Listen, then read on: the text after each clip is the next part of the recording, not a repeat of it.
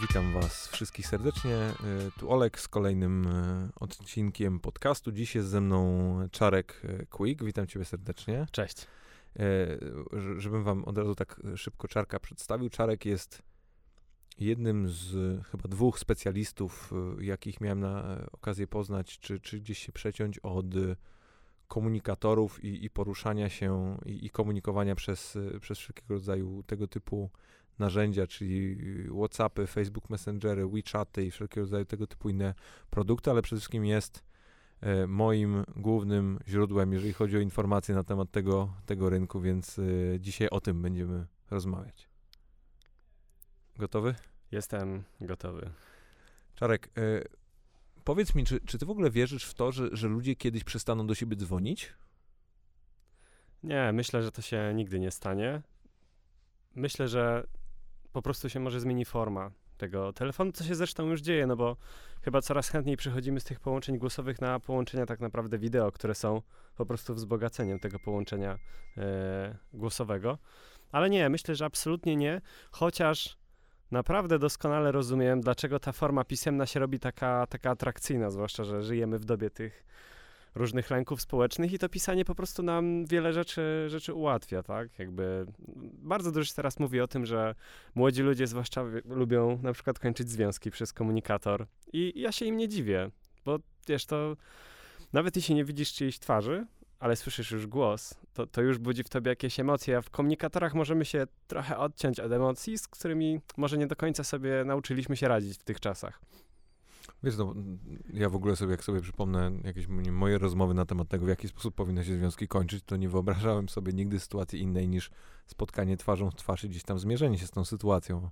Bo te, dla mnie telefon już był hardkorowy, ale nie wyobrażam sobie tego zrobić właśnie przez przez, y, nie wiem, Messengera, czy jakiekolwiek inne komunikacje. Nie, ale wchodzi to, wchodzi to bardzo, bardzo głęboko jakby w relacje społeczne. Zresztą ja też studiuję psychologię, poza tym, że się zajmuję komunikatorami i ja po prostu te dwa światy gdzieś tam bardzo na bieżąco obserwuję i ja mam w sobie taki bardzo duży brak związany z tym, że wiesz, my mamy rozpisany plan edukacji jakichś sztuk psychologicznych na 5 lat i praktycznie na żadnym przedmiocie nie poruszamy wpływu mediów społecznościowych. A jak się przyjrzysz chociażby rynko, rynkowi wydawniczemu, tylko w ostatnich 12 miesiącach wyszły chyba 3 albo 4 pozycje dotyczące tego, jak prowadzić relację romantyczną za pośrednictwem wiadomości tekstowych. To jest e, w ogóle ciekawy, ciekawa rzecz, którą poruszasz, bo ja też swego czasu o tym rozmawiałem z Jackiem Kotarbińskim, jako że no on też oprócz tego, że, że, że gdzieś jest specjalistą w bardzo określonej dziedzinie, czyli, czyli w marketingu, przy tym jest też wykładowcą i, i no, bardzo podobne pytanie mu zadałem, czyli dlaczego studia marketingowe nie są w stanie nadążyć za światem, który się dzieje, bo idziesz na, idziesz na, na takie studia i się uczysz o, o, o komunikacji ATL-owej i o, o tym, jak projektować billboard. E, i on mi odpowiedział, i to, to w pewnym sensie, to jest dla mnie przynajmniej było potwornie niesatysfakcjonująca odpowiedź, choć prawdziwa, e, że żeby móc wprowadzić pewien program edukacyjny do, na uczelnię, czy do jakiejkolwiek innej szkoły bądź studium, musisz y, no, ją zwalidować i zweryfikować, czy dane teorie są prawdziwe i czy no, da się je w jakimkolwiek stopniu udowodnić. No, a jeżeli masz na przykład... Mm, boty messengerowe, które no, funkcjonują w Polsce od powiedzmy kilkunastu miesięcy, w dużym cudzysłowie, tak, tak, tak jakieś takie ramy możemy przyjąć. Od 2016, ale jakby rozumiem o co ci chodzi, o takie bardziej, po, one weszły na salony dopiero no, kilkanaście no, miesięcy Mówisz, że zaczęły faktycznie być użytkowane, tak, nie? Tak, że tak, tak. ty i trzy inne osoby słyszały o nowej funkcjonalności i byliście Dokładnie. w Stanach i ktoś wam coś pokazał, tylko że faktycznie kilkaset, kilkaset tysięcy ludzi używało tych urządzeń, nie? I czy tam tej funkcjonalności w pewnym sensie no to, to nie ma nikogo, kto by był w stanie to zweryfikować w pewnym sensie, albo jakkolwiek zwalidować, nie? No ale dygresja. Mi się wydaje, jak, jak sobie tak na to patrzę, że mm, jak, jak zobaczymy w ogóle, jakie dzisiaj funkcje spełniają mm, wszelkiego rodzaju komunikatory, to na przykład jakbyśmy wzięli na warsztat WeChata, no to to już jest, jest miejsce, w którym praktycznie jesteś w stanie wszystko załatwić. Czy ja w ogóle uwielbiam e, te aplikacje. Ja się od niej zresztą bardzo często odnoszę, bo ja nie wiem, jak to określić nawet. Ja taką pierwszą miłość do WeChata jakoś dwa lata temu hmm, poczułem. E, I pamiętam, że pewnego dnia po prostu siadłem i zacząłem się bawić tą aplikacją i coś mnie tknęło i otworzyłem sobie Wikipedię i zacząłem czytać historię rozwoju tej aplikacji. Wiesz, typowy piątkowy wieczór, który może robić ktoś, kto programuje. I pamiętam, jak zacząłem po prostu odkrywać krok po kroku pewne rzeczy i otworzyłem sobie chyba tam po bardzo szybkim czasie drugą kartę w Wikipedii, która opisywała rozwój Messengera. I tak naprawdę dwa lata temu wpadłem w pewną manię postawiłem pewną tezę, która tak naprawdę mi się wydaje, no teraz z perspektywy czasu, no była po prostu oczywista, tak, że Messenger się stara skopiować tego WeChata, ale może od początku. Um, WeChat to jest w ogóle bardzo ciekawy produkt, który na tę chwilę jeszcze nie jest bardzo znany, na pewno w Polsce. Myślę, ktoś bardziej zainteresowany coś tam kojarzy. Nawet jeśli czyta blogi podróżnicze i chociażby planował wycieczkę do Chin, to na każdym blogu o, przeczyta, że WeChat jest niezbędnym narzędziem do tego, aby tam w ogóle się przemieszczać czy funkcjonować w jakikolwiek sposób. Ale WeChat jest dla mnie pewnym fenomenem, bo dla mnie WeChat jest symbolem trochę de, tego, do, do, tego, do czego my zmierzamy, bo jak się chce zrozumieć fenomen WeChata, trzeba sobie odpowiedzieć na takie trochę filozoficzne pytanie – Gdybyś, ja zawsze robię, zawsze zadaję to pytanie tak. Wyobraź sobie, że możesz stworzyć produkt doskonały. I czym by się produkt doskonały, jakim by miał cechy? Co by świadczyło o tej doskonałości? I tak sobie zacząłem szybko wymieniać. Byłby jedyny w swoim rodzaju, każdy by z niego chciał korzystać, ale tak, żeby musiał z niego korzystać, byłby w stanie zapewnić każdą potrzebę, miałby wszystko, ale jednocześnie nie miałby niczego. Um, jak sobie tak myślę, to WeChat czymś takim jest i tak oczywiście dla wprowadzenia, gdyby któryś, ktoś z słuchaczy nie wiedział, WeChat to jest największa obecnie aplikacja do komunikowania się w Chinach. Korzysta z niej blisko, no, jeśli powiem, że pokrycie populacji chińskiej to jest 90%, ja myślę, że nie będę daleki od rzeczywistości. A już ponad miliard użytkowników. I WeChat de facto wciągnął wszystkie funkcje, których my w Europie na przykład, czy w Stanach Zjednoczonych używamy korzystając z różnych aplikacji, ponieważ WeChat sam w sobie nie tylko służy do pisania wiadomości, czy generalnie komunikowania się, ale jest jednocześnie też y, portfelem, dzięki któremu możemy przesyłać między sobą pieniądze, płacić za usługi. Mamy tam y, umieszczone sklepy, w których możemy kupować produkty, usługi, cokolwiek sobie nie wymarzymy. Oczywiście zamawianie taksówki. Jak tak zaczniemy tego słuchać, nagle widzimy te wszystkie ap aplikacje, których my używamy, tak? Zamawianie taksówki, Uber. Żeby, żeby, żeby jeszcze aplikacji, bardzo często wiele z tych rzeczy robisz przez y, strony internetowe albo jak tak, y, dokładnie. jeszcze do niedawna w przypadku finansów no to przecież musiałeś pójść do banku, żeby założyć konto, nie? Ale dla mnie taką esencją WeChata był moment, jak się dowiedziałem, że wprowadzili funkcję datingu. E, I w ogóle świetnie jest zrobiona, bo polega to na tym, że musisz wprowadzić e, odległość, tak jak na Tinderze, w jakiej odległości chcesz znaleźć potencjalnego, właśnie kogo? Kandydata, kandydatkę? To jest dobre pytanie. Um, Patenta. I to, co musisz zrobić, to musisz potrząsnąć telefonem i on w ciągu 30 sekund dobiera ci osobę, która znajduje się w twoim promieniu i odpowiada twoim preferencjom. To jest moim zdaniem niesamowite. Ale jak to technologicznie jest? Na czym to polega? Wiesz co, nie, znaczy jak to technologicznie? No wiesz co, prawdopodobnie mają jakiś moduł po prostu, który reaguje na wstrząsy. Trochę jak licznik krokomierza, okay. coś, coś w tym stylu, ale Wydaje mi się, że to po prostu było wymyślone, jakby to samo trzęsienie telefonem to nie jest jakiś wymóg techniczny, tylko bardziej chyba chodziło o to, wiesz, aby zbudować taki, taki ruch, który zwróci uwagę, bo nomen omen, Ciekawostka, kilka lat temu Multikino z Coca-Colą i z aplikacją kupony zrobili fantastyczną kampanię. Otóż jak kupony chciały pozyskiwać nowych użytkowników do swojej aplikacji, to właśnie też wykorzystały ten ruch. E, w multikinach były ustawione takie specjalne pola i trzeba było tam podejść z telefonem, włączyć aplikację kupo kuponów, potrząsać przy swojej głowie i wtedy się dostawało kupon na darmową kolę. Wiesz, nikt nie wiedział o tej coli, ale wszyscy jak zaczęli widzieć, co ludzie robią z telefonem, no bo nikt nie robi tego z telefonem normalnie. Wiesz, zaczęli się interesować, więc może to było dlatego, ale nie wiem. Jakby wracając do meritum, chodzi o to, że WeChat po prostu zagarnął wszystkie podstawowe funkcje, do których służyły odrębne aplikacje i de facto stał się trochę taką super aplikacją, pilotem trochę do życia Chińczyków. I ten proces trwa już od blisko 10 lat, bo on, się on jest zapoczątkowany był w 2011 roku i tak z roku na rok kolejne funkcje były wchłaniane. No i Messenger de facto od kilku lat robi dokładnie to samo, bo teraz to już nie są jakieś dociekania, hipotezy, tylko tak naprawdę no, wystarczy się przyjrzeć temu, co na ostatniej konferencji ogłoszono, tak? Czyli Messenger wchłonie komunikator Instagrama i Whatsappa i, i też dąży prawdopodobnie do tego, aby stać się WeChatem zachodu. No, żeby tak być już y, precyzyjnym, dojdzie do pewnego rodzaju integracji backendu wszystkich tych trzech Dokładnie. aplikacji. One niby pozostaną osobne, ale dane funkcjonalności, wszelkiego rodzaju przesył informacji pomiędzy tymi platformami będzie zintegrowany. No i czyli pewnie dojdzie do tego, że będzie jedna apka, ale na tą chwilę nikt tego oficjalnie nie powiedział. Nie? Znaczy, ja szczerze powiedziawszy... Pytanie, czy w ogóle musi być jedna. Znaczy, szczerze, ja bym na miejscu Facebooka się bał takiego rozwiązania, bo... Bo Instagram czy Messenger, Facebook, którakolwiek z tych apek, jakby, okej, okay, faktycznie można by to jakoś wszystko spiąć w jedną apkę, ale wydaje mi się, że każda aplikacja trochę ma taką swoją kulturę wewnętrzną. Nie wiem, czy ja mogę tak to nazwać. I wydaje mi się, że Messenger nie ma być tyle jedną apką, co miejscem, w którym się wszyscy spotykamy w ramach ostatecznej interakcji. Przykładowo, wiesz, na Instagramie możesz umieścić reklamę jakiegoś sklepu i tam sobie będziesz przeglądał content, cokolwiek, ale jeżeli dojdzie do jakiejś, i tu słowo klucz, interakcja, rozmowa, to ona się już ma odbyć w jednym miejscu po prostu.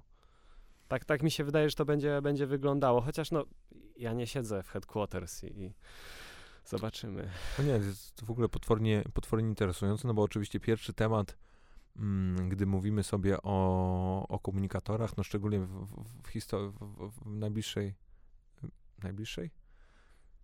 Niedawnej historii, mm, no to to jest kwestia bezpieczeństwa, ochrony danych i tego, co tak naprawdę mm, no ci ogromni giganci technologiczni o nas wiedzą i, i, spotka- i, i wpadłem ostatnio na, ja jestem, wiesz, zasubskrybowany Mm, do jakichś y, dziesiątek newsletterów różnego mm. rodzaju, które, które mi dostarczają informacji e, wszelkiej maści i, i trafiłem ostatnio na taki bardzo dogłębną, an, na bardzo dogłębną analizę m, mm, tej y, dorocznej konferencji Google'owej, produktowej. Mm-hmm. I tam właśnie były pokazywane różnego rodzaju, różnego rodzaju funkcjonalności, produkty i nowe, i nowe jakieś tam innowacje Google'a, jeżeli można tak powiedzieć.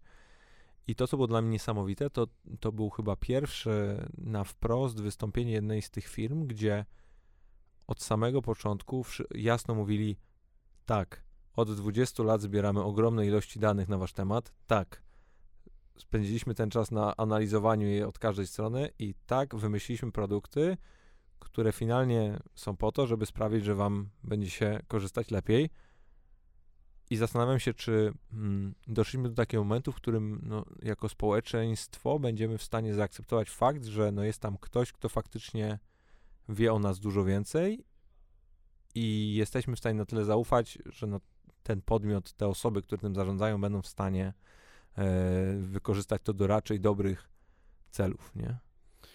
To jest temat, który bardzo dużo hmm, jakby zajmuje mojej głowy. Już nawet nie kwestia danych, bo to, że te dane w internecie są, moim zdaniem ta dyskusja, czy my powinniśmy w ogóle, to jest jakby, to, to jest coś, czego my nie odwrócimy. Nie ma internetu bez danych. Dokładnie. Ja, ja raczej mówię o tym, czy y, uważasz, że już doszliśmy do momentu, w którym y, no powiedzmy w młodym pokoleniu, który gdzieś tam wychował się na wszystkich tych y, urządzeniach, czy, czy aplikacjach, funkcjonalnościach, czy doszło do takiego momentu, w którym my potrafimy to realnie zaakceptować i żyć ze skutkami tego, bo, bo mam takie wrażenie, że przez ostatnie lata była taka sytuacja, że gdzieś tam było, wiesz, pamiętałeś, że tam terms and conditions tak, may tak, apply tak, i że tak. to podpisywałeś te wirtualne regulaminy, no ale było to jak, jakieś tam, jakieś tam odroczone coś, nie? No i potem się wydarzyły wybory w Stanach, wydarzył się Brexit, wydarzyło się 100 tysięcy innych historii. No i nagle już, wiesz, ten, wszyscy zobaczyli tego wielkiego słonia w pokoju, on tam dalej siedzi. No i teraz pytanie, czy my już potrafimy przejść nad tym do porządku dziennego i sobie powiedzieć, że jesteśmy z tym ok? Czy jeszcze nie?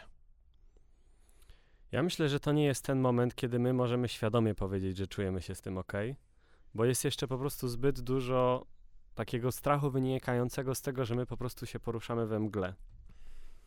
I ta mhm. mgła wynika po prostu z tego, że tej wiedzy jest mało, ta wiedza jest niejasna i my tak naprawdę do lud ludzie nie mają źródła wiedzy, gdzie mogą pewne rzeczy sobie sami skonfrontować, tylko do ludzi trafia już interpretacja.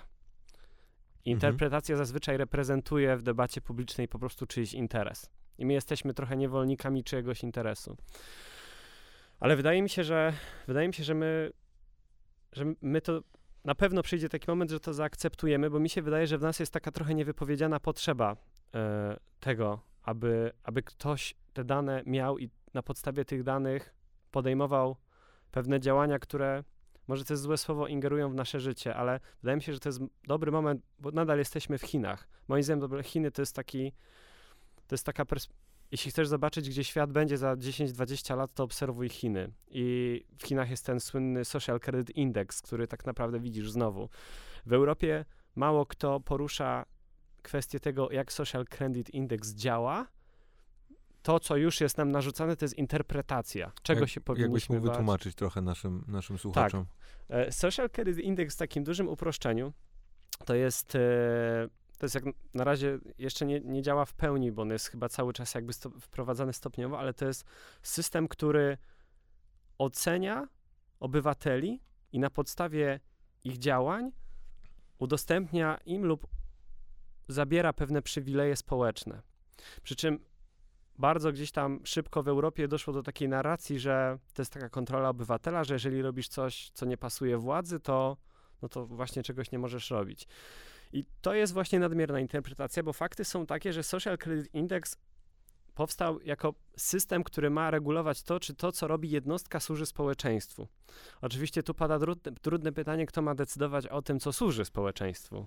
Ale wydaje mi się, że my my tego sobie nie zdajemy sprawy globalnie, ale są takie sytuacje już teraz nawet w Polsce, które sprawiają, że my, że my wręcz byśmy chcieli, aby ktoś po prostu miał te dane, miał tę wiedzę, która by pomogła pewne rzeczy po prostu, pewnych rzeczy pilnować. Podam prosty przykład ze świata biznesu. Problemem są faktury. Bar, jest, to jest koszmar na tym rynku, że wiele firm płaci podatki za faktury, które zostały wystawione, ale zanim zobaczy te pieniądze, to, to minie 100 lat. Z różnych powodów tych faktur się nie płaci, ale tak naprawdę nie ma żadnego, żadnego mechanizmu, który by w jakikolwiek sposób piętnował osoby, które jakby nie płacą tych faktur. Oczywiście są sądy i tak dalej, ale sądy są niewydolne. Zanim odzyskasz swoje pieniądze, to ci firma po prostu upadnie. I ja o tyle gdzieś tam jestem trochę... No, al, albo, albo traktujesz to jako ryzyko wkalkulowane w prowadzeniu twojego biznesu. No tak. To też jest w, pewnym sensie akceptowaniem patologii, nie? No tak, ale właśnie i gdzie jest ten moment, że powinniśmy te, te patologie akceptować? No bo jeżeli, gdybym miał na przykład system, w którym algorytm jest w stanie analizować że u kogoś brak płatności dla kontrahentów nie jest jednorazowy, ale się regularnie powtarza i można w tym zauważyć pewien wzór na pewne działania, które nie służą całemu ekosystemowi rynkowemu, finansowemu, to można by jakoś po prostu wywołać pewien nacisk, aby ta osoba zmieniła swoje zachowanie i... Albo, albo po prostu miałbyś, i to oczywiście też tutaj hip hipotetycznie podchodząc, no ale ma taka, taka aplikacja, czy taki software, który ma, ma te nadużycia wykrywać, no to ma dostęp do twojego konta i po prostu cię, cię charge'uje, no. No, no tak to jest, ale widzisz, bo my tak naprawdę, naprawdę wchodzimy chyba w taki świat, ja to widzę po ludziach w naszym wieku, że my się mniej lub bardziej świadomie domagamy po prostu pewnej równości, tego, że pewne rzeczy będą dostępne, i, i, I, szukamy jakiegoś takiego zapewnienia, że będzie coś, co zapewni nam jakby to, że system będzie działał tak, jak tego oczekujemy. Ja nie wiem, czy to ludzie będą źródłem tej stabilności w najbliższych latach. Ja myślę, że komputery. I po to są właśnie dane dla komputera, ale jakby tu weszliśmy tak bardzo w taki, taki obszar. Bardzo, bardzo. To może jeszcze tam zabrniemy, ale ale y, szczęście bądź nieszczęście jeszcze nie jesteśmy na tym etapie, w którym w ogóle musimy prowadzić tego typu dyskusje, albo czy prowadzimy tego typu dyskusje o, o aspekcie w ogóle filozoficznym czy moralnym tego, jak, do jakiego stopnia technologia będzie wpływać na nasze życie, bo jednak mm, co, w ogóle co jest dla mnie ciekawe, zobacz, że gdy wydarzyły się te wybory mm, w Stanach, przede wszystkim w Stanach, to nagle y, wszyscy tak spojrzeli na tego Facebooka i było takie, wiesz, wielkie w ogóle wow, to, to, to wy nie tylko zarabiacie pieniądze, wy jeszcze możecie wpłynąć na to, co ja robię, na kogo ja głosuję i kto jest moim prezydentem i kto potem może mnie wysadzić, bądź mnie nie wysadzić, nie? I, i, i to wydaje mi się był taki jakiś tam, nie wiem, mm, zimny prysznic dla, dla, dla całej, dla, dla, całej opinii publicznej i w ogóle jakiegoś dyskursu na ten temat, ale wciąż no, nie możemy zapominać o tym, że no, mówimy o prywatnych przedsiębiorstwach, które mają mm, prywatnych bądź publicznych inwestorów, którzy no, prowadzą jakiegoś tam rodzaju biznes. I to nie będzie nagle tak, że dzisiaj oni będą e, się zastanawiać, w jaki sposób stworzyć e, globalny rząd i wprowadzić Universal Basic Income, bo to, to jednak nie, nie jest kompletnie ta dyskusja, nie? Nie, nie, nie, nie absolutnie. Znaczy, ja myślę, że no to jest takie bardzo jakby typowe podejście, tak, że są zagrożenia i najchętniej to byłoby tak, gdybyśmy teraz wymyślili jakiś plan naprawczy i wszystko jak najszybciej naprawili. Tak się nie da. E, jakby te dyskusje są moim zdaniem bardziej jak ibuprom, który ma chwilowo gdzieś tam uśmierzyć pewien ból głowy. Um, ale wiesz co, wydaje mi żebyśmy też może trochę nie za bardzo odpłynęli, ale wydaje mi się, że możemy tutaj jak, jak to do komunikatorów sprowadzić i do danych, bo widzisz, w dzisiejszych czasach i to jest też dlaczego ja, mi tak bardzo zależy, żeby w ogóle wśród przedsiębiorców, żeby przedsiębiorcy po prostu zwrócili uwagę na komunikatory. I tu trochę połączymy wszystko, o czym rozmawialiśmy. O. Bo widzisz, to jest moje zdanie, ale z mojej perspektywy 26-letniego człowieka na tym świecie nie istnieje żadne medium, w którym ludzie by tak szczerze wyrażali swoje potrzeby. Żadne. Tam, bo widzisz, jak masz Instagrama, to masz dane, które są często przekłamane, bo są iluzją rzeczywistości. Jak masz Facebooka, to są często... To wszystko jest pewną kreacją. Tak, nie? kreacją. A Messenger jest niezwykle... Znaczy Messenger, komunikatory, bo tak naprawdę każdy z nas prowadzi takie rozmowy na Messengerze, które są dla niego bardzo ważne. To jest często dziewczyna, jakaś grupa rodzinna, ktoś bliski. I my w rozmowach z tymi bliskimi ujawniamy. To jest w ogóle niesamowite takie poczucie, że my naprawdę mamy poczucie niesamowitej prywatności na komunikatorach. My tam mówimy często o swoich marzeniach, strachach.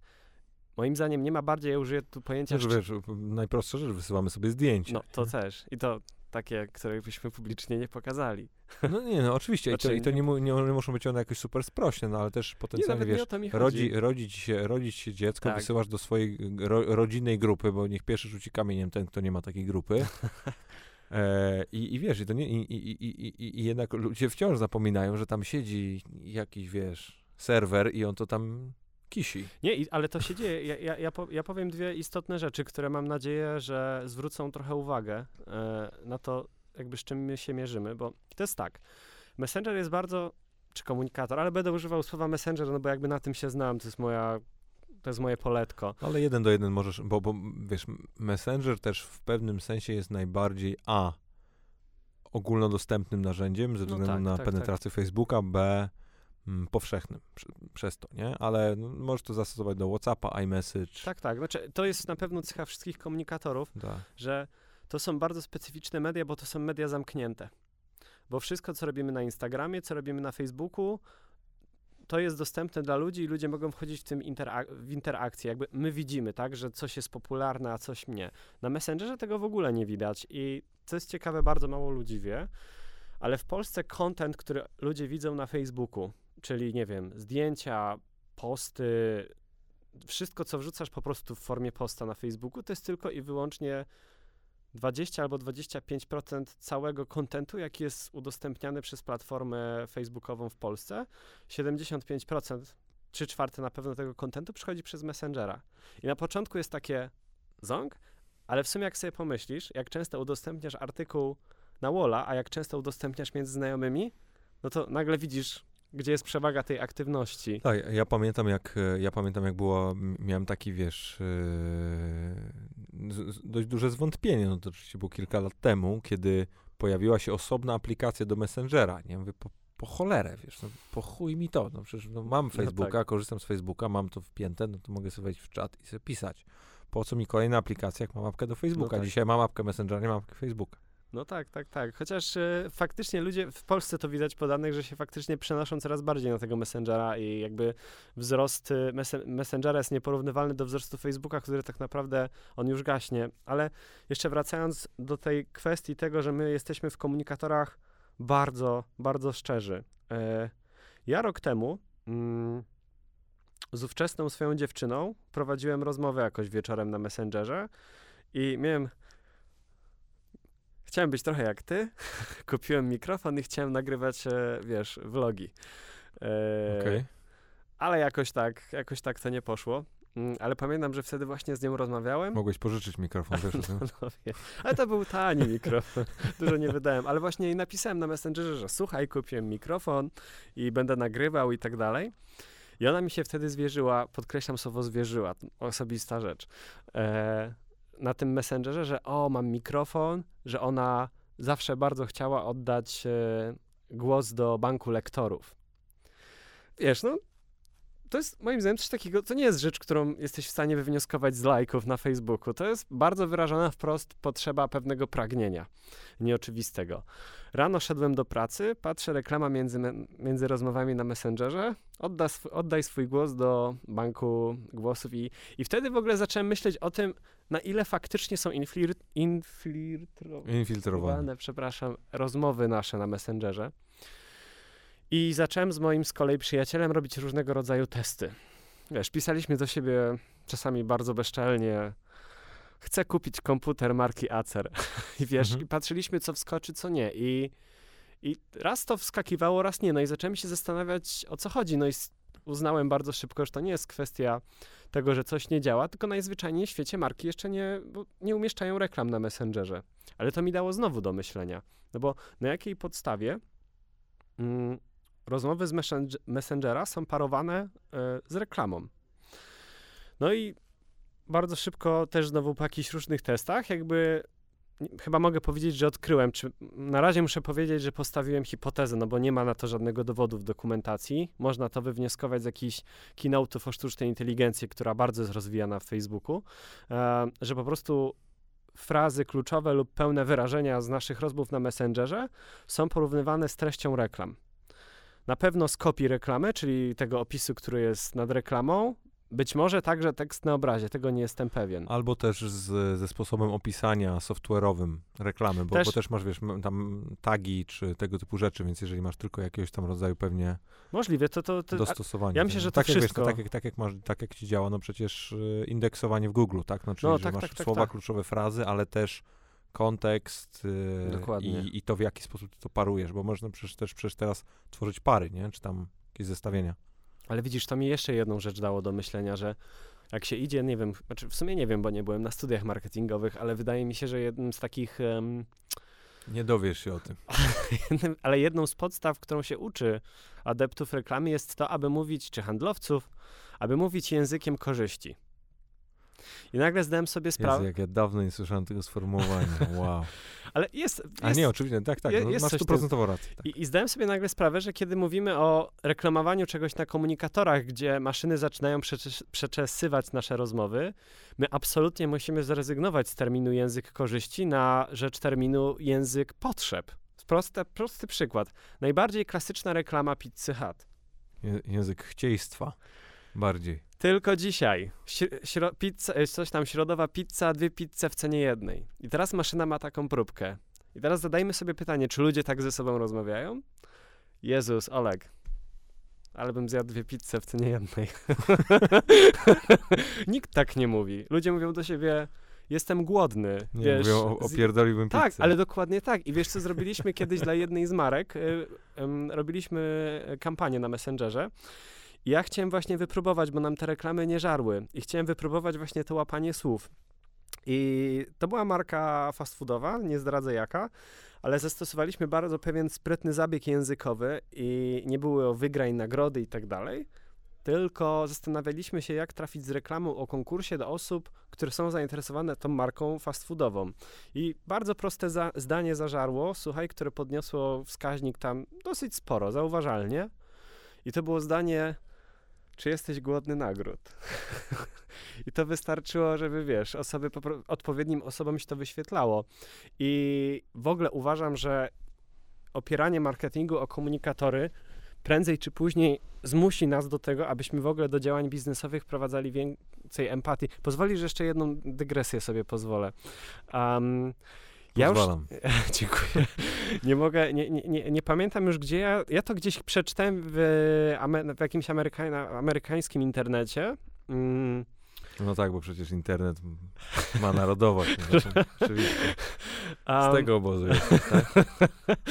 Wiesz co, i z tego, jeśli dobrze pamiętam, to to był opis eksperymentu, który przeprowadzono i celem eksperymentu było sprawdzenie, kto lepiej stargetuje reklamę na Facebooku. I celem reklamy była sprzedaż biletów lotniczych do klasy biznes. I był, po jednej stronie barykady była oczywiście maszyna, a po drugiej stronie był człowiek, jakiś prawdopodobnie doświadczony mediowiec, ktoś, kto ustawia reklamy. I copywriter pewnie, nie? Coś tego typu. Możliwe. Albo jakiś student. No ktoś. I oczywiście to nie było zaskoczeniem, że maszyna wygrała, ale zaskoczeniem była strategia, jaką przyjęła. Bo widzisz, e, reklama ustawiona przez człowieka sprzedała, jeśli cokolwiek sprzedała, na pewno to były jakieś pojedyncze sztuki. Z tego co pamiętam, była ustawiona. Targetem był mężczyzna po 30 roku życia, zajmujący wysokie stanowisko kierownicze, czyli ktoś, kto myślimy, że lata klasą biznes w samolotach. I w tym rozumowaniu, w takim ludzkiej perspektywie, jest pewien sens. Tylko człowiek skupił się na stereotypie odbiorcy, na takich cechach, kto właśnie by latał tym samolotem. No, bo to się mówi, no, kto jest odbiorcą twojego produktu, twojej usługi. A maszyna zrobiła coś, co na zawsze zmieniło sposób, w jaki myślę o, o tym, jak się cokolwiek promuje czy sprzedaje w internecie. Otóż kobi- yy, maszyna ustawiła jako osoby targetowane kobiety między 20 a 40 rokiem życia, których głównym zainteresowaniem w sieci są wnętrza i meble. Okej. I sobie myślisz, gdzie tu jest logika? No ja zacząłem to analizować i to, co jest jakby w tym przykładzie istotne, to to, że maszyna nie skupiła się na tym, kto jest końcowym odbiorcą usługi, czyli, czyli tego biletu lotniczego, tylko ona się skupiła na behawioryzmie, czyli kto faktycznie dokonuje czynności zakupu. Wiesz, no maszyna miała dostęp do ogromnych danych, tak, z Facebooka i tak dalej.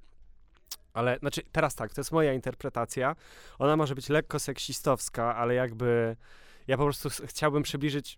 No, gwarantuję, że maszyna nie traktowała tego w takich Te, kategoriach. też mi się więc- tak wydaje, ale dużo ludzi mogłoby tak. Ale, ale w pewnym sensie w, w- ogóle to jest dość ciekawe, dlaczego ma, maszyny potencjalnie mogą być dużo skuteczniejsze w tego typu sytuacjach, ponieważ nie mają i co sprawia z kolei, że mogą być mniej skuteczne w innych, No tak, to ale to jest prawda. właśnie ten aspekt, że po prostu analizują duże zbiory danych i szukają korelacji. No, no dokładnie. I tam korelacją były kobiety, które po prostu spędzały przede wszystkim dużo czasu w internecie. To był pierwszy prawdopodobnie czynnik.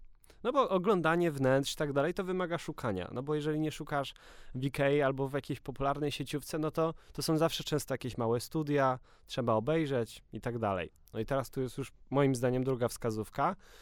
To nie był odbiorca Ikei lub innej sieciówki meblowej, czyli ktoś, kto ma pieniądze. Znaczy, bo jednak meble takie bardziej designerskie no, są jednak droższe niż, nie wiem, typowe gdzieś tam kanapy Trudniej Ikei. dostępne. Dokładnie. To jest tak, żeby to zorganizować, kupić trzeba mieć czas i pieniądze, no ale pieniądze jakoś trzeba generować. A skoro ten czas spędzamy w internecie, no i ja myślę, że tu po prostu targetem już tak bardzo uproszczając mogły być po prostu kobiety, które mają mężów biznesmenów albo kogoś, kto prowadzi firmę, biznes, cokolwiek.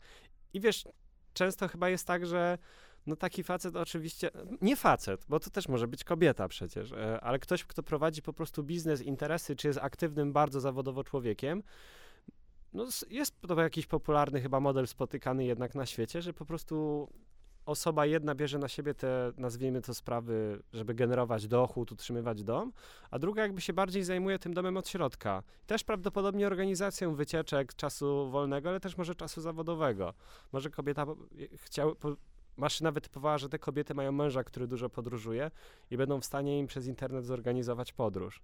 Ja tu mówię, to jest moja interpretacja, ale sam Ale fakt... to równie dobrze możesz przyjąć hipotezę, że miałeś asystentkę albo asystenta, no asystentkę w tym który przypadku, też jest, tak? e, no dokładnie, wyszukiwał mebli dla, dla swojego się- szefa. Albo, albo, albo siedział po prostu w pracy i patrzył na meble, bo lubi meble, nie? Ale to jest... Ale właśnie, ale to jest jakby kluczowa rzecz, że my w internecie nie możemy się skupiać kto, ale co robi. Bo zachowania są nawet, to samo zachowanie mogą totalnie różne osoby bez względu na światopogląd robić, tak? I, i, i moim zdaniem to jest o tyle ważne właśnie marketingu z komunikatorami, że naprawdę w komunikatorach te niektóre potrzeby są tak bardzo jasno wyrażone, że no, moim zdaniem to się aż prosi, żeby Facebook pod to dostosowywał reklamy.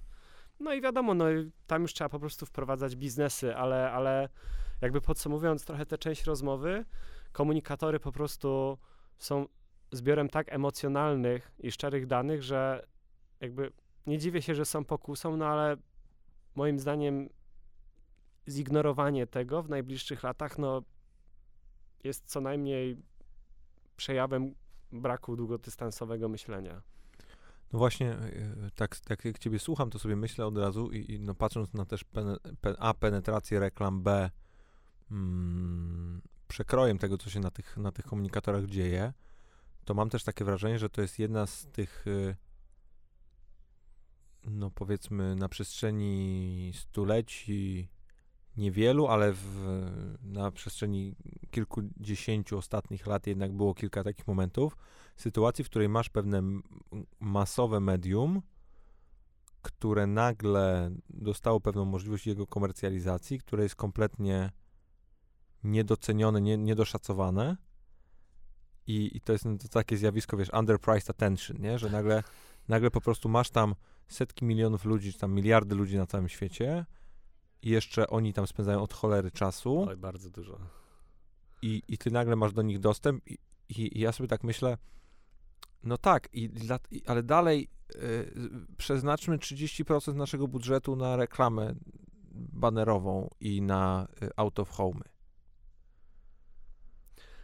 Weź mi to wytłumacz, proszę cię wytłumacz mi, to ja tego nie rozumiem. Znaczy, Wiem, że to już się, się, robi, wiesz, y, rozmowa po prostu, yy, jak to się mówi, Boże Święty, yy, ideologiczna, ale, ale no masz po prostu medium, które widzisz, że działa, wiesz, że dociera, konwertuje, a ty dalej po prostu. I to, czy naprawdę musisz mieć własny biznes i wydawać własne pieniądze, żeby zrozumieć, że tam jest jakby medium, które działa? Znaczy, ja, ja to było kiedyś olbrzymie źródło mojej frustracji. E, olbrzymie. I nie tylko w związku z Messengerem. Generalnie. No, no, oczywiście, no to mówię, ideologiczna tak, historia. Tak, tak, tak, bo jakby... Bo też nie mówię, że, sorry, że się tak, tak. wcinam, tak. ale też nie mówię, że Messenger czy jakiekolwiek inne komunikatory są remedium na, na problemy świata e, reklamowego czy mediowego. Raczej, raczej mówię o tym, że no, tak jak swego czasu były Google AdWords, tak, no, że mogłeś pozycjonować swój biznes za mm, po prostu frakcję tego, co dzisiaj musisz zapłacić za to, żeby dotrzeć do użytkownika i, i wyskakiwałeś po jakby kluczowych frazach i musiałeś tylko to zobaczyć 10 lat wcześniej niż wszyscy. Tam 5 lat wcześniej. Jasej, bardzo prosta rzecz, bo tu użyłeś słowa remedium, tak? Jakby, bo mi się wydaje, że to chyba tak naprawdę chodzi o tu chodzi o to, ja, na ile ludzie wnikliwie obserwują rzeczywistość.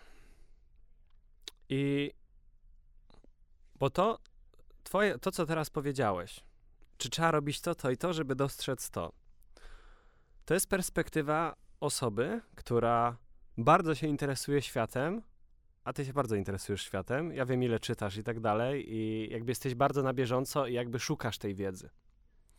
I masz w sobie po prostu bardzo silnie rozwiniętą zdolność uczenia się. I moim zdaniem, ja teraz powiem może coś, e, jak to się mówi, e, prowokacyjnego, tak? E, coś może do oburzyć, mnie? może oburzyć. Nie, nie, nie do ciebie.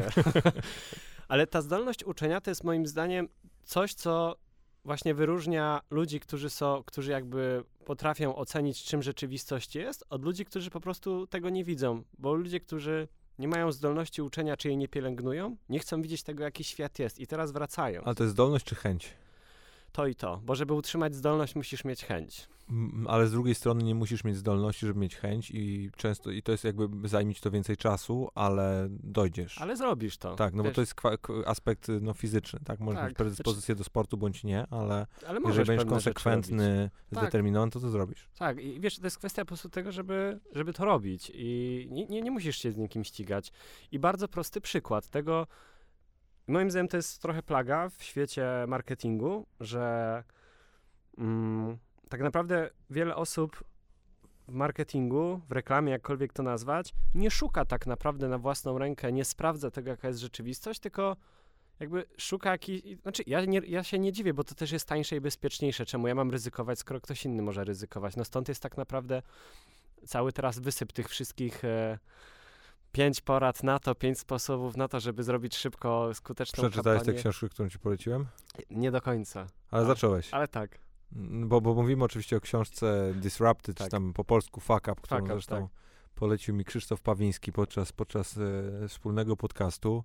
No to to opisuje historię biznesu HubSpot, który tak. Tak. naprawdę zbudował pojęcie inbound marketingu, który właśnie opiera się na tym, że produkujesz wszelkiego rodzaju content. No, I, no, no I dokładnie. tenże content jest, jest tego typu, jak opisał Czarek. No dokładnie. I, I teraz tak, Nie klikajcie w ten content. co się, co się dzieje na przykład w bardzo prostej rzeczy, moim zdaniem najprostszej do zrozumienia dla kogoś, kto wchodzi biznesowo w świat komunikatorów? Newslettery. Mhm. E-mail marketing jest od lat takim bardzo ważnym narzędziem w komunikacji z klientami. I jakby no, z perspektywy tego, co się dzieje, patrząc na statystyki, z roku na rok jego skuteczność y, spada. Ale wciąż jest cholernie skuteczny. Tak, jest skuteczny, ale ta skuteczność spada. Mhm. Fakt faktem spada z różnych tak przyczyn. Jedną z przyczyn na pewno jest to, że po prostu jesteśmy przeładowani tam, tak? I, i, i po prostu już mamy tak wytrenowany mózg, że jak widzimy mail typowo sprzedażowy, to po prostu go ignorujemy. Al, albo też, wiesz co, też, y, o ja bym powiedział tak, doszło do tej sytuacji, w której my pewną selektywność, którą zastosowaliśmy do wszystkich innych mediów, które, które konsumujemy, zastosowaliśmy również do y, newsletterów, czyli już nie ma takiej sytuacji, że jest w nas jaka, jakiegoś rodzaju ciekawość, kiedy przychodzi nam mail, bo dostaliśmy pierwszego maila tego dnia i otwórzmy tego maila, zobaczmy, co tam jest. Tylko dostajemy ich setki i my wiemy po prostu, że chcemy czytać tylko te maile, których A albo się spodziewamy, B albo w jakimkolwiek stopniu są związane z szeroko pojętym jakimś e, obszarem naszych zainteresowań czy działań, albo wykonaliśmy bardzo określoną czynność po to, żeby ten newsletter subskrybować. No To jest- dokładnie. Bo to jest, to tak jak wiesz, to tak jak kiedyś musiałeś wysłać kupon, żeby dostać jakiego, Tak, dokładnie. jakąś pocztę, jakiś, wiesz, jakiś model do składania takiej historii. No to, to jest dokładnie ten sam model. No i to jest I, właśnie i, teraz- on, I on zawsze będzie cholernie skuteczny, bo się opiera właśnie na tej potrzebie, o której mówiłeś. Nie? No tak, widzisz, tylko mail jest trochę, zaczyna być medium coraz bardziej przymusowym. Przymusowym, bo musimy go mieć, bo praca, bo tamto. Znaczy, mail nie zniknie, to na pewno. A wyobraź sobie na przykład, y, że komunikator, sorry za, za, za dygresję z kolei z mojej strony, ale wyobraź sobie, że komunikator będzie miał na tyle rozwinięte funkcjonalności, żeby był w stanie być y, tego typu tego typu poduszką pod tyłek jak mail? A co rozumiesz e, przez poduszkę? No bo, bo, bo dlaczego, zobacz, bo bardzo często dzisiaj dochodzi do sytuacji, że masz firmy, w które się komu- komunikują przez Slacka, Trello, Aha, aha. Basecampa, Workplace'a, jakikolwiek inny software do, mm, do, do pracy projektowej, ale, ale po, po czym ustalą coś i piszą maila. A, rozumiem, e, dobra, rozumiem, o czym mówisz. I, E, zastanawiam się, i, I to wynika stricte z tego, że y, przez czata jest ci dużo trudniej się przefiltrować i nie możesz tej Tak. wiadomości znaleźć w tym konkretnym momencie z tymi osobami na... tak, na tak, kopii i tak, tak dalej. Bardzo kochałem takie maile swoją drogą. Powiedziałeś, że zrobi... Tak, tak, tak, rozumiem. Podkładka tak No zwana musi być. A, Ascover. tak, dokładnie. Znaczy, szczerze powiedziawszy, no to jest bardzo ciekawe pytanie. Ja, ja na nie nie znam odpowiedzi, dlatego je zadaję. Znaczy, ja znam pewne przykłady trochę z innych dziedzin, bo na przykład, nie wiem na ile się gdzieś tam słuchacze orientują, ale w wielu procesach rozwodowych w Polsce rozmowy z Messengera stanowią dowód, który świadczy o niewinności bądź... Poziom twojej wiedzy jest już naprawdę niehigieniczny, Czarek. Ja wiem, ale po prostu kiedyś pracowałem jako młody prawnik i gromad... Specjalizowałeś się w rozwodach przez Messengera? Prac- znaczy, nie, ale znaczy, miałem okazję pracować przy sprawach rozwodowych i jakby no, musiałem tworzyć pisma, a elementem tworzenia pisma prawniczego jest na, końcu spis załączników, czyli dowodów. No i rozumiesz sam. Ale, ale jakby wracając, chodzi trochę też, jak już jesteśmy przy tym porównaniu mail-messenger, że mail jest ważnym medium, ma swoje wady i zalety, ale ma pewien minus, który moim zdaniem, którego nie ma messenger, że mail jest narzędziem czy środowiskiem, w którym bywamy z pewnej konieczności, bo to jest właśnie albo bezpieczne, albo to jest jakiś obowiązek, a z kolei na Messengerze jesteśmy, bo lubimy tam być.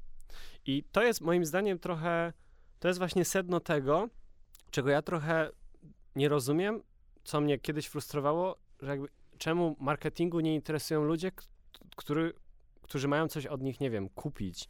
No bo jakby trzeba sobie naprawdę zadać pytanie, co klient lubi, gdzie klient lubi spędzać czas i naturalnie tam marki powinny podążać za klientem, bo z kolei marki robiły przez wiele lat i wydaje mi się, że nadal trochę to robią, coś bardzo odwrotnego, moim zdaniem niezbyt mądrego, że starają się na siłę stworzyć swoje własne sztuczne ekosystemy, w których mają pełną. Ja rozumiem, to jest ta pokusa pełnej kontroli, ale no, ale to jest, ale wiesz ale to jest tak, jakbyś powiedział, dobra, to teraz zróbmy hasło reklamowe i żeby nikt w internecie nie tworzył memów na jego temat. No, to, to, nie, to nie działa. To nie działa, to mhm. tak nie, to nie funkcjonuje. Ja po prostu, mój, mój, mój, mój serdeczny wspólnik Robert Pasut za każdym razem, jak, jak mówię mu, że nasz klient chce mieć kontrolę nad czymś, to on po prostu dostaje białej gorączki i, i, i, i po prostu jest mało tematów, które go doprowadzają do takiego stanu. Jak nie? to, rozumiem. Naprawdę. No tak, no bo ta kontrola więcej robi złego. Zresztą tak znasz Roberta pracowałeś, no tak, więc wiesz, tak, tak. Bardzo o jakim stanie mówię. serdecznie. Nauczył mnie kilku ważnych rzeczy.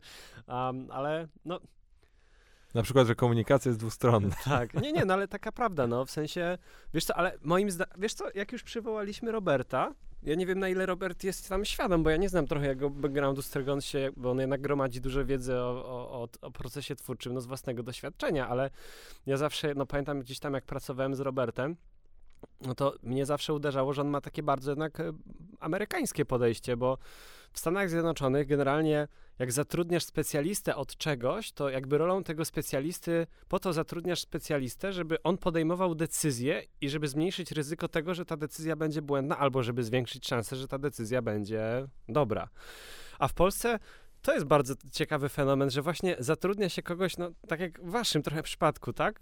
Że marki zatrudniają youtuberów, żeby zrobiły treść w medium, w którym oni się nie orientują, ale jakoś tak starają się być tym czynnikiem, nie wiem, kreującym, kontrolującym i moim zdaniem to robi więcej zła niż, niż do... To jest tak naprawdę brak zaufania, który w ogóle nie powinien mieć miejsca. Znaczy, na, powiem tak, na pewno wpływa to na skuteczność tego przekazu. Tak, no tak, tak. Pytanie tylko, yy, w jakim biznesie jesteśmy nie? Czy jesteśmy w biznesie skutecznej komunikacji marketingowej, czy jesteśmy w biznesie trochę skutecznej komunikacji marketingowej, ale przede wszystkim no, tworzenia pewnego imidżu zewnętrznego, wewnętrznego, jakby dla, dla siebie, czy dla klienta, dla którego pracujesz, czy marki, którą reprezentujesz. Nie?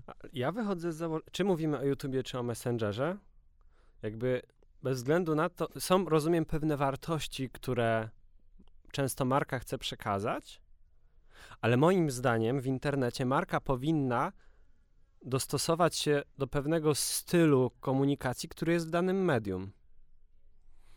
Tak jak na YouTubie nie przechodzą, wiesz, y, sceny w stylu to mleko jest świetne.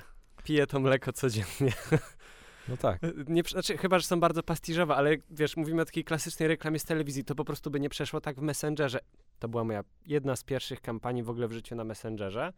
E, nie będę zdradzał marki, e, ale do dzisiaj tego nie zapomnę. To był właśnie doskonały przykład tego, jak korporacja za bardzo chciała ko kontrolować aspekty, których kontrolować się nie da. Oni mieli do przekazania, właśnie chcieli przekazać konkretne rzeczy. I na Messengerze my mieliśmy tylko zbudować bota, dostaliśmy scenariusz, jak ten bot ma mówić. Wiesz, to była po prostu cyfrowa ulotka mamy taki i taki produkt, czy wiesz, że ten produkt jest taki super i w ogóle 3, 4, 5 wiadomości na ten temat, gdzie Messenger no tak naprawdę jest zupełnie innym stylem komunikacji, tam wiadomości są krótkie. Emoji, te sprawy. A tam ka caps lock nawet był, gdzie na Messengerze jak używasz caps locka, to znaczy, że jesteś naprawdę już nie no panujesz tak. nad sobą, tak? No nie, no jest, jest, w ogóle to jest, to jest wręcz, y, ja jestem ciekawy, czy kiedyś, może już są przeprowadzane, tylko po prostu nie, nie miałem okazji na nie trafić, badania Y, no stricte neurologiczne, tego w jaki sposób wiadomości, które otrzymujemy wpływają na nas y, i, i jakie w ogóle reakcje w nas wzbudzają, nie? Bo ja na przykład mam coś takiego i to z kolei druga, e, mój bardzo bliski współpracownik i, i biznesowy partner ma, ma, ma taką manierę. Jest y, z, kompletnie z innej generacji niż Jasne. ja, więc może to w, w tamtej generacji jest akceptowalne, ale ja, ja dostaję naprawdę po prostu spazmów za każdym razem i wierzę, że jest x osób y, słuchających tego podcastu, które mają podobnie, mhm. kiedy ja widzę wieloznaki interpunkcyjne. I co ja, widzisz? Wieloznaki, trzy kropki. Tak, trzy, tak, tak. Trzy A, i Serio? Naprawdę zdaniu. potrzebujesz 500 wykrzykników po to, żeby podkreślić, że coś jest istotne? Nie, nie potrzebujesz. I po cholerę wprowadzasz po prostu wiesz, dlaczego na mnie krzyczysz, nie? No tak. Oczywiście przerysowuję troszeczkę, ale po prostu nie ma, jest tylko problem pierwszego świata, ale jest bardzo mało rzeczy, takich małych, które w codziennej komunikacji mnie tak irytują jak to. No, bo to są, no to, są właśnie, to są właśnie niuanse. No prawda, że na Messengerze niby wszyscy korzystamy z tego samego języka, z tych samych emoji, ale na koniec dnia liczy się to, to znaczenie, które się obudzi w naszym mózgu. I jak już jesteśmy przy tym, to wiesz co, ja pamiętam e, taką sytuację zabawną z, e, no też właśnie ze związku, gdzie przez tydzień, to było jedne w ogóle z pierwszych naszych rozmów i wtedy jeszcze nie wiedziałem, że moja dziewczyna. Nie wiedziałem, że jesteś w związku? Nie, nie, nie, nie. Wiesz co, używała, mm, używała takiego emoji, takiego, wiesz, z tym y, oczkiem. Y, Wink. Tak. I niektórzy co niektórzy mogą znać w internecie, ten uśmieszek jako uśmieszek pogardy. Tak? tak, no widzisz, nie wszyscy... Miałeś straszne dzieciństwo, Czarek. Ale widzisz, ja... Za dużo czasu na gadu-gadu spędzałeś, naprawdę. A ty, Zaraz wrócimy do gadu-gadu. Ale, ale widzisz, y, ja właśnie jestem przyzwyczajony, że jak widzę ten uśmieszek, no to że on, i tak myślałem, że ona może coś, wiesz, a dla niej to po prostu to było coś zupełnie innego i my dopiero po tygodniu, wiesz, doszliśmy do jakiegoś, więc to jest bardzo ciekawe, jak my te same rzeczy interpretujemy. Mm, bo, ogóle... no, no, tak, bo nie ma czegoś takiego jak wiesz. No nie, nie, nie. Słownik, emoji. Nie, no nie, nie znaczy, no, no, nie ma, nie ma, no każdy interpretuje w różny sposób, e, ale w ogóle a propos gadu-gadu, no bo jednak to nie jest tak, że wiesz, Messenger jakoś tutaj zrobił jakąś rewolucję, wiesz, komunikatorową, no przecież wszyscy chyba pamiętamy fenomen gadu-gadu, zresztą gadu-gadu do dzisiaj jest jedną z top 10 polskich aplikacji w App Store cały czas. E, no tak, tak, tak, naprawdę. E, znaczy ja myślę, nie, nie, znam powodu, ale wydaje mi się, że tu chodzi o anonimowość, którą można na gadu-gadu cały czas, bo możesz być numerem, ale mało osób o tym wie, ale w latach świetności reklama na gadu-gadu była drugą najdroższą reklamą w Polsce. Droższa była tylko reklama w paśmie reklamowym w finałowym odcinku Tańca z Gwiazdami. Mhm. Wow. No, to jakby, ta, to zawsze było, tylko jakby te komunikatory ewoluowały. Ale jeszcze w ogóle wracając, bo my tak bardzo odbiegliśmy trochę od tego, ale kwestia newsletterów, które znamy z maili. No teraz nie wiem, jakie są średnie wyniki, ale wydaje mi się, że jak masz e, open rate na poziomie 20-30% i click rate podbiegający pod 10%, to, to jest naprawdę dobry wynik. Nie, to jest świetny wynik. To jest świetny. No a właśnie, widzisz, świetny Nie, wynik. świetny wynik, bo masz, masz e, jak masz kilkunastoprocentowy open rate i i mm. kilkuprocentowy CTR to jest ok. No widzisz, a na Messengerze na przykład średnie wyniki open rate'u to jest 70-90, a CTR między 30 a 60. Procent. Procent. I wiesz, to i to jeszcze jedna rzecz, to nie tylko, że te wyniki są takie szerokie, ale jeszcze szybkość. No tak. My przy większości newsletterów, które prowadzimy, open rate na poziomie 50% osiągamy w ciągu 30 minut. A powiedz mi, czy myślisz, że Messenger ma okazję też być zajechany przez marketerów, tak jak każde inne medium? Miałby, ale Facebook na szczęście bardzo, bardzo uważnie. Oni sobie zdają sprawę, na jakiej źle złota siedzą. I to się już dzieje, no bo ogłoszono właśnie na, ogłoszono właśnie na ostatniej konferencji, że tak zwany broadcast, czyli wysyłka masowa do użytkowników na Messengerze będzie po prostu płatna. I nie dość, że jest płatno, to żeby w ogóle uzyskać taką funkcję, to musisz e, przejść proces weryfikacji. Czy nie dość, że najpierw musisz zbudować społeczność na tym bocie, to potem będziesz musiał zapłacić za to, żeby do niej dotrzeć. Dokładnie. Ale moim zdaniem to jest mądre, bo dzięki temu będziemy ważyć wiadomość, którą wysyłamy. Bo wiesz, jeśli dostajemy od razu narzędzie, którym możemy łatwo, za darmo dotrzeć do wszystkich. Ja pamiętam, jak się zaczynał y, moda na Messengera w Polsce i właśnie pierwsze gdzieś tam pierwsi przedsiębiorcy zaczęli widzieć potęgę tego potencjału e, messengerowego newslettera, to, to bardzo szybko się w taki skam, wiesz, zamieniło, nie, wiesz, i, i, i to było straszne, bo bardzo szybko zaczął na tym messengerze pojawiać się spam i, i moim zdaniem fajnie, że Facebook po prostu jednak olbrzymie ol, narzędzie, które ma olbrzymią wartość dodaną w komunikacji, czyli ten, nazwijmy to newsletter na messengerze, po prostu podnosi jego wartość możesz go używać, ale musisz coś w niego włożyć i dzięki temu ma, może jakoś podniesiesz wartość, no bo kurczę, zobacz jak my w ogóle traktujemy wiadomości na Messengerze, tak? Przecież jak dostajesz powiadomienie na Messengerze, no to od razu masz to takie, wiesz, jest... Tak. Właśnie y, w ogóle powiedziałeś o komunikacji w pracy i to, że lubimy się poruszać, y, porozumiewać przez Messengera, nie lubimy przez maila, to to też sprawia, że ja jestem przekonany, że coraz więcej osób ma problem z no, byciem w pracy i niebyciem w pracy, bo nagle jak zaczynasz się, zaczynasz się komunikować przez Messengera, to nie ma, że nie ma ciebie na Messengerze. No miesza się to wszystko. Jesteś cały czas i, i, i, to, i to sprawia, że naprawdę jest y, Mhm. bardzo trudno. I na przykład ja pamiętam, mieliśmy nawet taką u nas w Abstra taką historię, że mieliśmy bardzo długie dy- dyskusje wewnętrzne, czy na przykład możesz napisać do, do kogoś ze swojego zespołu w sobotę o 17. Bo na przykład jak napiszesz maila w sobotę o 17, no to robisz to dlatego, że masz pewną myśl, czy, czy masz taki flow pracy, wysyłasz, ale po prostu liczysz się z tym, że ktoś to Odczyta rano. odczyta rano w poniedziałek. I to jest totalnie okej. To jakby jest Rozumiem. praktykowane, albo nawet robisz opóźnioną wysyłkę. No tak, tak, tak, tak. Nie możesz zrobić opóźnionej wysyłki na Messengerze. No nie. Komunikujesz, 99% komunikacji masz na Messengerze, bo u nas w firmie nikt nie korzysta z maila, literalnie nikt. Mhm. Nowoczesna firma. Młoda firma. Młoda firma. Mm, I, no i nagle masz ten motyw, właśnie piszesz o 18 i 18.15 dostajesz odpowiedź. Mówię, nie, nie chcę No. odpowiedzi, nie potrzebuję. Nie po to napisałem, bo teraz ja wchodzę No w tak, jakąś tak, po prostu tak, tak. dyskusję, nie? I pytanie, czy, czy to jest w ogóle, czy, czy, czy no w sumie wiem, że już teraz zaczynamy tak bardzo syntetycznie rozmawiać o funkcjonalnościach tego medium, ale, mm, ale jednak, gdy mówimy o tak powszechnym rozwiązaniu, tego typu rozmowy są potrzebne, bo, bo wiesz, ten jednak wycinek reklamowy e, no jest bardzo wąski. Przede wszystkim mówimy o tym, że to jest sposób komunikowania się i e, cały aspekt socjologiczny tego zjawiska Znaczy, jest najbardziej się, wiesz, wiesz fascynujący. Moim zdaniem do tego się nie da po prostu podejść inaczej, no bo jak sobie pomyślisz, co my tak naprawdę w Messengerze, nawet już nie chodzi o boty, tak? Boty to jest tylko pewna część w ogóle całego ekosystemu, ekosystemu Messengera, tak? Jakby Messenger, komunikatory to jest, służą do rozmowy, a rozmowa jest przecież tak, tak uniwersalnym narzędziem ludzkim, rozmowy używasz do wszystkiego. Zobacz, to, że my się tak naprawdę dzisiaj w tej rozmowie przez te wszystkie tematy gdzieś mm, mm, przesmyknęliśmy, tak? Związki, praca, polityka, prawo, wszystko, to się bierze z tego, że po prostu nie jesteś w stanie uniknąć po prostu komunikowania się. Więc nie da się tak naprawdę, wiesz, nie jesteś w stanie i nie chcesz. no, no, no, Nie chcesz unikać, no bo chcesz być, chcesz być w tym kontakcie. no, No, zobacz, no, no dokładnie. mówi, się- mówi się o tym, że y, no, to jest w ogóle potwornie ciekawe zjawisko, bo ja się sam też czasem łapię na tym, że mówię, no to nie, nie siedź tym telefonem, do, do kogokolwiek, nie? Znajomych, dziewczyny, rodziny, młodszego, młodszego rodzeństwa, kogokolwiek. Y, Nie siedź w tym telefonie, jakby porozmawiaj ze mną. I, i wiesz, dotrzymujesz y, odpowiedź, rozmawiam. Daj mi spokój. rozmawiam.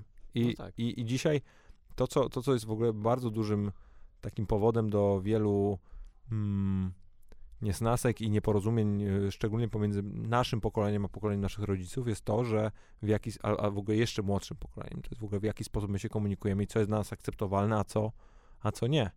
I mam takie wrażenie, że nie, nie, nie, nie jestem w stanie sobie sam przypomnieć czasu, chyba podobny rodzaj y, shiftu mógł być, kiedy miałeś przejście z listów telegramów na Mhm. telefon. Okej. Podo- no, tak mi się wydaje, że, że to był ten rodzaj technologicznego skoku, w którym nagle naprawdę zaczęło się kompletnie inaczej komunikować, bo y, nasi, nasi rodzice, czy no jeszcze my byliśmy takim pokoleniem pewnej tranzycji, pewnego Tak. przejścia, nie?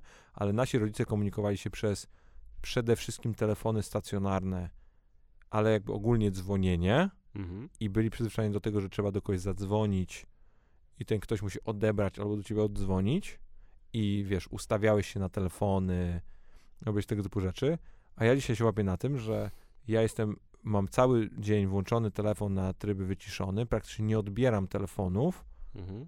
ale non-stop piszę wiadomości. Ale, no bo, ale to też jest po prostu kwestia tego, że nas trochę nie stać inaczej. Jest, żyjemy w tak szybkim świecie, w którym się tyle rzeczy dzieje, że no, akurat jeśli chodzi o komunikację, to musieliśmy przejść na pewnego rodzaju multitasking. I wiesz co, jest taka ciekawa historia z mojego życia, gdzie ja w ogóle trochę wyszło, że szef z butów chodzi. Otóż trzy lata temu dostałem od swojego przyjaciela propozycję wyjazdu na Sylwestra do, do Dubaju. Mm, To była bardzo spontaniczna propozycja, bardzo też korzystna, jakby gdzieś tam była to po prostu okazja, ale musiałem sobie bardzo szybko załatwić e, bilet. A to był, proszę ciebie, 24 grudnia, Wigilia. I znalazłem jakiś tam e, fajny bilet chyba z linii Qatar Airways. Bardzo zresztą tam gdzieś tam tani, no bo wszystkie bilety były po 10-11 tysięcy złotych, a ten był za 3 tysiące, więc ja w ogóle wiesz, od razu go kupiłem. Ale na stronie internetowej zadziało się coś dziwnego, bo zaczęła się przetwarzać płatność, nastąpił error i mnie wylogowało do wcześniejszej strony. I teraz tak, na telefonie dostałem powiadomienie, że pieniądze z konta zeszły, natomiast na stronie było napisane, że powinienem dokonać płatności. No ja przerażony, bo ja nie miałem wtedy kolejnych, wiesz, kilku tysięcy złotych, żeby wydać na bilet. No i mój pierwszy odruch, chwyciłem za telefon i zadzwoniłem na infolinię Qatar Airways. Oczywiście się nie dodzwoniłem. Muzyczka, 15 minut stania na mrozie, ręka mi odmarzła, koszmar. I naprawdę byłem załamany. I nagle dopiero po jakimś czasie mnie tknęło, że przecież mogę spróbować do nich napisać na Messengerze. Mają profil, na Messengerze go prowadzą. Um, I słuchaj, załatwiłem to. Całość zajęła mi jakąś godzinę, ale ja nie straciłem faktycznie godziny na załatwianie tej sprawy, no bo ja po prostu opisałem swój problem, odłożyłem telefon, zająłem się czymś innym. Jak do, odpisali, dostałem powiadomienie i po prostu. I było też kilka fantastycznych rzeczy, że na przykład nie musiałem się martwić tym, czy oni zrozumieją, co się stało, bo po prostu im wysłałem screena. Wiesz, to jest coś, czego na przykład na infoliniach głosowych bardzo, to jest bardzo ciekawy mm, przykład problematyczny. Jak ktoś dzwoni na obsługę klienta, bo coś mu nie działa na przykład w jakimś panelu komputerowym i teraz, wiesz, co ma na myśli osoba przez telefon mówiąca, że coś tam widzi na ekranie, czy tak samo to zobaczy, To wiesz? jest dopiero praca ucząca empatii, nie? No, ale tak, tak jest. I, i, I wydaje mi się, że po prostu pod tym względem komunikatory są wygodniejsze, bo pozwalają nam faktycznie robić kilka rzeczy naraz, bo no, to jest jednak trochę, no, mało kto w naszych czasach ma taki luksus, że może tak naprawdę się wyłączyć i skupić na jednej rzeczy, tak? Wiesz, ludzie nas bombardują wiadomościami, potrzebami, każdy chce o czymś porozmawiać, coś załatwić. No ty, i... ty musisz w pewnym sensie syntetycznie wytworzyć sobie tą przestrzeń, nie? No, no, no dokładnie. I Messenger trochę nam dał tę możliwość po prostu. Mnie mówię właśnie, że kiedy chcesz A. się wyłączyć, musisz A, no sobie tak, tak, tak, stworzyć tak, taki, tak, tak, wiesz... tak. Co jest trudne, co jest trudne. No nie, no, słuchaj, książki piszą na ten temat, jak to można zrobić, więc to też wiesz.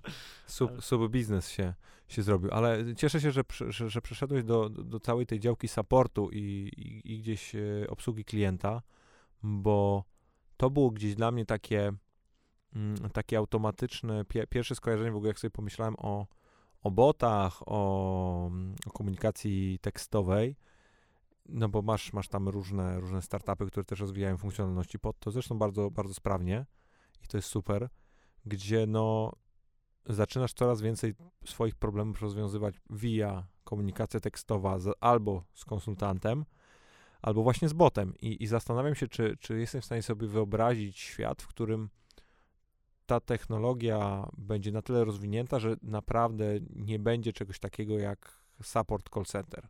E, przepraszam, support e, ludzki. Znaczy tak, e, pierwsza rzecz, e, w ogóle jak się gdzieś tam na salony zaczął wchodzić temat botów, no to to był w ogóle jeden z pierwszych case'ów, jakim się zajęto, że wreszcie infolinię odciążymy i tak dalej. I no tak naprawdę, tak naprawdę na pewno nie będzie sytuacji, w której totalnie wyeliminujemy człowieka. Z bardzo prostego powodu. Um, każdy, kto kiedykolwiek miał jakąkolwiek styczność wewnętrznie z działem obsługi klienta, od strony kogoś, kto wspiera tego klienta, to myślę, że dobrze sobie zdaję sprawę z tego, że klienci nie zawsze po, dzwonią po to, żeby, czy piszą, żeby rozwiązać problem. Bardzo jest wielu klientów, którzy na przykład tak naprawdę wiedzą, jak rozwiązać problem, ale oni chcą, żeby ktoś się nimi zajął. Mhm. Wiesz, jakby chcą wyładować swoje emocje i tak dalej. E, druga sprawa. Mm, jest faktycznie pewien obszar, który wręcz się prosi o automatyzację, no bo to zawsze są jakieś statystyki, ale ja to zrozumiał e, inaczej. Statystyka oficjalna jest taka, tam się mówi, że od 60 do 80 wszystkich procent pytań na infoliniach to są często te same pytania. I szczerze powiedziawszy, ja z praktyki uważam, że myślę, że to jest bardziej niż prawda. I taka krótka anegdotka. Pamiętam, jak pracowałem jako 18-letni chłopak e, w Ikei w sklepie i byłem jako pierwsza linia mm, obsługi klienta. Ja stałem przy samym wejściu. Byłem przy pierwszym stoisku informacyjnym, miałem odpowiadać na pytania ludzi, którzy dopiero wchodzą do sklepu. A przy okazji e, wręczałem im takie żółte torby do zakupów. Bardzo szybko się zorientowałem, że na 10 pytań 9 zawsze będzie tych samych i tak dalej, ale jeszcze wszedłem w to głębiej i zauważyłem, że ludzie są powtarzalni w takich rzeczach, o których sobie nie, zda, nie zdają sprawy. Przykład. Przynajmniej trzy razy dziennie, jak dawałem torbę komuś, to padał taki żart, ale po co mi ta torba? Nie włożę do niej szafy albo lodówki. I w śmiech, wiesz. A ja mówię, Boże, nawet nie wiesz w myślach, który raz ja ten żart słyszę, tak? Ale wiesz, on był przekonany, że on jest taki kreatywny, oryginalny. I, i do czego... Przecież jest. No, no jest, no tylko nie wie, jak bardzo powszechna jest ta kreatywność. Ale do czego zmierzam? Mm, jakby jakby teraz się bardzo dynamicznie rozwijają takie kwestie jak uczenie maszynowe, przetwarzanie języka. I my tak naprawdę jeszcze kilka lat temu jakby dużo, dużo startupów zapowiadało, że mogłoby coś takiego zrobić, ale tak naprawdę to były kłamstwa. Nie można było tego zrobić już. E, dopiero od kilku miesięcy de facto dysponujemy technologią, która pomaga, która umożliwia maszynom rozumieć język polski z kontekstem. I wydaje mi się, znaczy to jeszcze wiele lat potrwa, ale wydaje mi się, że my za wiele lat dojdziemy po prostu do sytuacji, gdzie za większą część supportu mimo wszystko będą odpowiadały maszyny, ale zostanie to po prostu sprowadzone do tego, że człowiek będzie trochę takim, może słowo concierge jest trochę tutaj na wyrost, ale będzie po prostu taką jednostką do zadań specjalnych. Zresztą ja zawsze mówię, że maszyny nie mają nas odciążać od zadań trudnych, tylko nudnych. I moim zdaniem to jest trochę esencja, do której my powinniśmy, powinniśmy dążyć, bo obsługa klienta, jak się rozwiązuje właśnie takie nietypowe problemy, bardzo dużo satysfakcji potrafi przynieść ludziom, którzy pod, lubią pomagać. To, co chyba ich frustruje, no to gdy muszą po raz dziesiąty czy dwudziesty w ciągu dnia wskazać drogę w tym samym kierunku, albo powiedzieć znowu na to samo pytanie, to się to naprawdę może męczyć. Ja pamiętam kiedyś, jak wróciłem do domu i mama zapytała mnie, jak było, to ja ją zapytałem, czy chce torbę. Ale to jest ważne, żeby ludzie właśnie, wiesz, nie robili powtarzalnych rzeczy w pracy, tylko mieli wyzwania, nie? Słuchaj, bo, bo mam takie wrażenie, że, że moglibyśmy w ogóle brnąć i brnąć, jak Tak. to nam się zazwyczaj zdarza, kiedy mamy okazję się złapać na chwilę dłuższą bądź, bądź krótszą, ale, ale niestety już musimy kończyć. Mm, I mam taką w sumie do ciebie prośbę, żebyś, e, żebyś tak e, jakoś tę naszą, naszą rozmowę podsumował i, i, i, i coś powiedział od siebie, z czym byś chciał mnie i, i słuchacze zostawić. Czy ja na pewno chciałbym wszystkich zostawić z taką myślą i zachęceniem do tego, aby naprawdę zacząć zwracać uwagę na komunikatory jako, jeden z najważniejszych, jako jedne z najważniejszych narzędzi do komunikacji, bo Jak sama komunikacja. nazwa wskazuje. Tak, bo sam sobie Messenger czy inne aplikacje to już nie jest po prostu coś za pomocą czego rozmawiamy, tylko to jest narzędzie, które zmienia każdy aspekt naszego życia. Każdy. Naprawdę każdy. To jest fenomen socjologiczny, kulturowy, gospodarczy, jakkolwiek tego nie ugryziemi. I uważam, że człowiek, który chce się orientować w rzeczywistości, naprawdę powinien zwracać na to uwagę i zacząć po prostu szukać wiedzy na ten temat. I z tym, bym zostawił słuchaczy z taką zachętą, aby, aby zaczęli po prostu się interesować tym, co tak robią każdego dnia. Czarek, wielkie, wielkie dzięki. Też dziękuję bardzo.